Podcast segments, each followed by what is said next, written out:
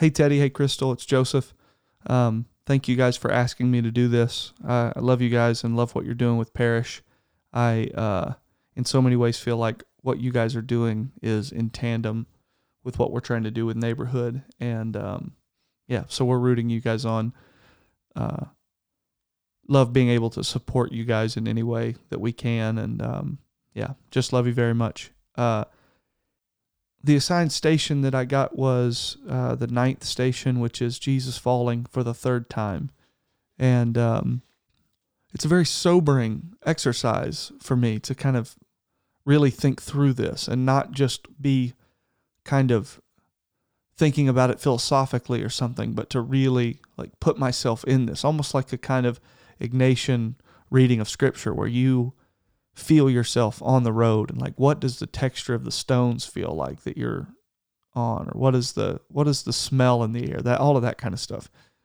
Um and so yeah it's a it's an interesting thing. This is one of the stations of the cross that is not uh, scriptural in the sense that it's not explicitly stated that he fell for a third time but you can imagine that um, it was probably this and a lot more times. It's this, this is the third time that we're given uh, with the stations, but you can imagine it probably happened a lot more than that. And so as I've sort of reflected on it um, since I got the the prompt and been thinking about it, it's just there's been one real thing I guess that's that stuck out to me, and it's just that it's that Jesus is embodying like real and true humanity for us. This is not uh, this is not somebody that's floating over the top of the human experience. This is not a guy with a halo. This is not somebody that whose feet never eh, actually touch the ground. They just hover a couple of inches above. Like this is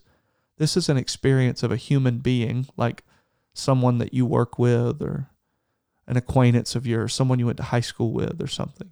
This is uh, is a real person that walked the earth and I think the thing that sticks out to me or that has has kind of disturbed me or bothered me has been just this idea of of him falling. Like this is uh it's I think it was Mark Driscoll a few years ago that said like I don't want a Jesus that can't beat somebody up in a bar fight or something like that. And it's like, man,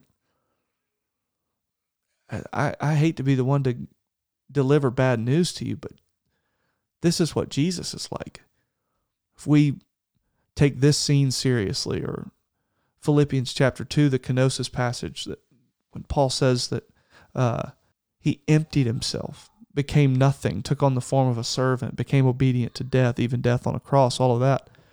If if we take that seriously, then that's this is the kind of God we serve. This is this is a God that co-suffers with us. This is a God that's not unfamiliar with what human emotion is and human what human suffering is. This is a God who understands, who has entered into this in a way that's extremely real. And so I think for me, the thing that I've been meditating on in light of all of this, thinking about this particular scene, is what this means for us and our humanity. What does this scene green light for us? What are we, how are we able to live in light of this? And so the image that you're looking at that I chose is uh, a doctor in Italy that's fighting COVID 19 and he's hunched down in a hospital hallway. And it's a picture for me that shows someone who is in the middle of a real, true, visceral moment of human suffering. Someone on the front lines watching unthinkable things every single day makeshift morgues and families FaceTiming minutes before death. Just unimaginable grief. And sure, there's times where you just power through and you have to do your job and all of that. But the most holy thing to do at some point is to grieve it, to feel it, to enter into the pain, to think about what's been lost.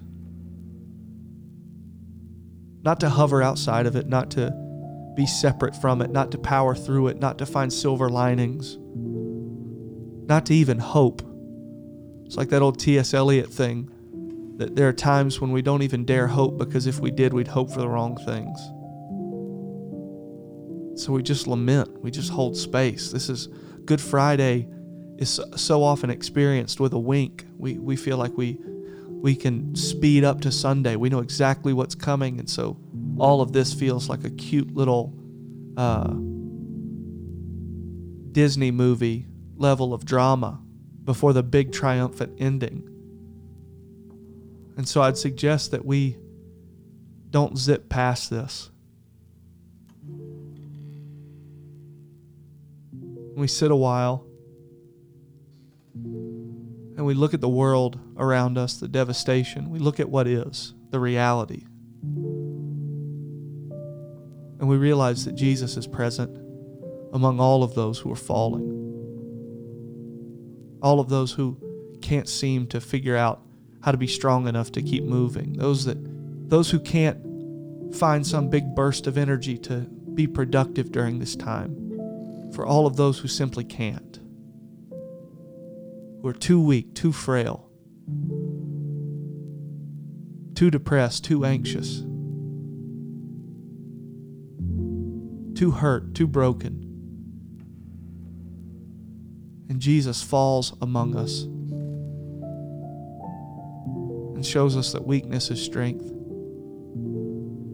And it's only because Jesus emptied himself, became nothing, took on the form of a servant became obedient to death, even death on a cross. It's because of that that his name's above every name, and that every knee should bow and tongue confess, and all of that. And so we allow ourselves to feel, not to push forward, not to strive.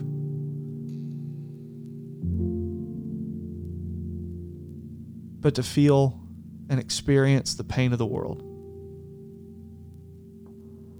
And as we bear each other's burdens, we bear our own burdens, our own weaknesses, and we carry the pain of the world with us, in us, in our bones. We fulfill the law of Christ.